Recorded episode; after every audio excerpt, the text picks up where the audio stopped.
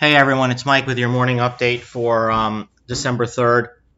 I'm going to be off and on this morning. I have a couple of things to take care of here.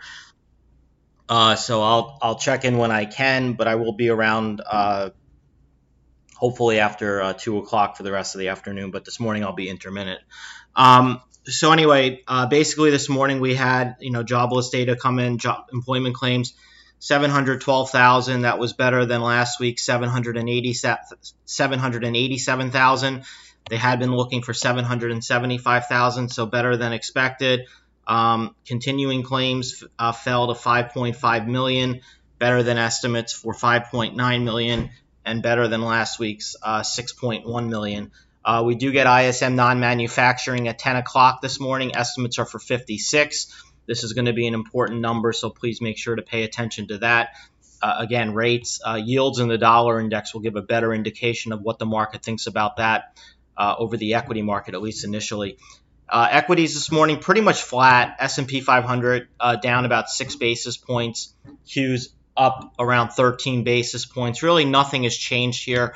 We continue to remain in a positive gamma zone, which means uh, market makers and option dealers will continue to kind of um, function as a tailwind, uh, providing a tailwind to the market uh, as my dog barks. Um, uh, and uh, basically, that's kind of where we are there. Again, I continue to think that uh, markets right now we have support and resistance levels uh, around 36.45 on the S&P, 36.80 resistance, 37.10.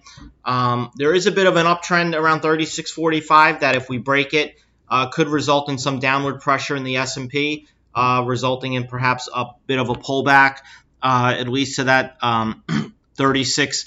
30, uh, 3645 is, is a support level rather with, that could lead to um, you know a retest of the 3600 level again on the Qs also a break of uh, around 30 two would result in a in a decline to around 300 on the Qs. So again, we have a little bit of an uptrend. You can see it in the uh, in the charts. I have a little thin black line there.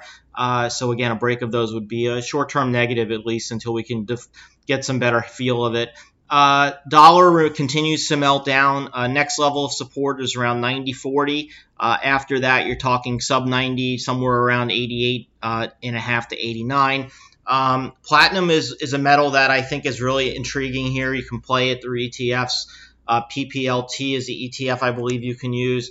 Um, it looks like it's breaking out of a long-term downtrend. Uh, again, this is a platinum is really big as a as an emission controller and catalytic converters in in uh, autos and uh, trucks. Uh, so again, uh, platinum's been kind of beaten up over the years. Uh, weaker dollar could certainly benefit. It hasn't had the big move that gold has had, and it certainly has an industrial component to it, um, as well as uh, it's also used obviously in jewelry and such. But more more importantly, the biggest source uh, for platinum is uh, is catalytic converters. Palladium is also another metal that's really used a lot in that region. That part of the uh, the automobile, platinum and palladium are pretty much substituted. Palladium now it, it used to be that platinum was more expensive than palladium the two metals have kind of swapped over the years, though. Uh, yields are moving up just a little bit again. Again, this is some nervousness around stimulus. Talks are for, you know, as uh, one targeted bill maybe before year end and another bill sometime uh, beginning of next year. So that's going to continue to put pressure on yields, pushing them higher. Uh, DocuSign's the big stock reporting results tonight. We've been focusing on this one. Valuations, this one, are extreme. Uh, earnings estimates are for 14 cents a share with revenue of 361 million. The earnings whisper number is at 19 cents per share, so it's going to take a pretty nice beat on the bottom line for for uh, investors to really get excited about this one. Uh, you know, the, the, the, stock is just grossly overvalued from so many metrics. So the onus is really going to be on them to prove to investors that they deserve the multiple they're trading at. Uh, personally, I don't think they deserve the multiple they're trading at because the multiple they're trading at suggests growth that probably isn't likely to, to, to happen anytime in, in, in a realistic future, given um, how the market's kind of pricing that. And again, we, we wrote up a story on this, uh, I think it was last week or maybe it was the week before. Um, I'll, I'll attach a link to it in the uh, in the in the write up. Um, again, and, and today we saw some bearish betting in the options, uh, the December 18 190 puts, the December 4 180 puts, and the December 4 275 calls. The puts were all bought, the calls were sold. This is bearish positioning going into the results. Uh, again, I continue to think downside is somewhere around 189, 180, 180, um, 188 to 200, uh, with potential for a bigger breakdown towards 160. Um, so again, that's kind of where I am. I think the momentum is clearly bearish and, and downward in DocuSign. Splunk is down 21% last night, reported results. They really missed numbers. Um, uh, so again, this is just kind of you know stays in that theme. Same thing as we saw in Zoom. Same thing we saw in Salesforce. Next level of uh, support for Splunk comes around 162, then 152. Tesla's uh, moving up this morning with Goldman Sachs raising its price target to 780 from 455. They upped the, they upped the stock to neut- uh, to buy from neutral uh, due to the heavy focus on electric vehicles. Uh, being the mode of transport of the future, Kia and Hyundai Motors have also released intentions to step up their work in the EV market. Again, uh, so again, this stock is, is approaching resistance around $600. Um, a breakout sends the stock higher towards that 730 region. Meanwhile, a failure at resistance would suggest the stock uh, advance has stalled out and a reversal will ensue. Um, Snowflake has also uh, reported results last night.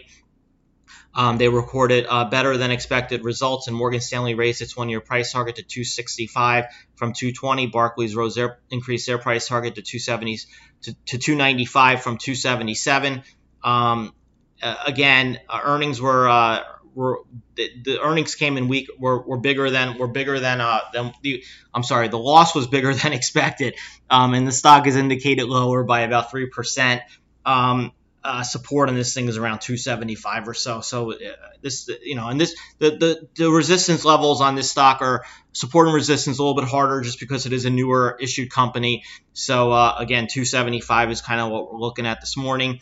Uh, we also have the Europe and Asian write up in in the uh, in below uh, at the bottom of the email. So again, if you have any questions or anything, please feel free to reach out. I'll just be in and out this morning online and I'll be around uh, for the rest of the day uh, when I can on mobile. Anyway, have a great day, and I'll see you later. Bye.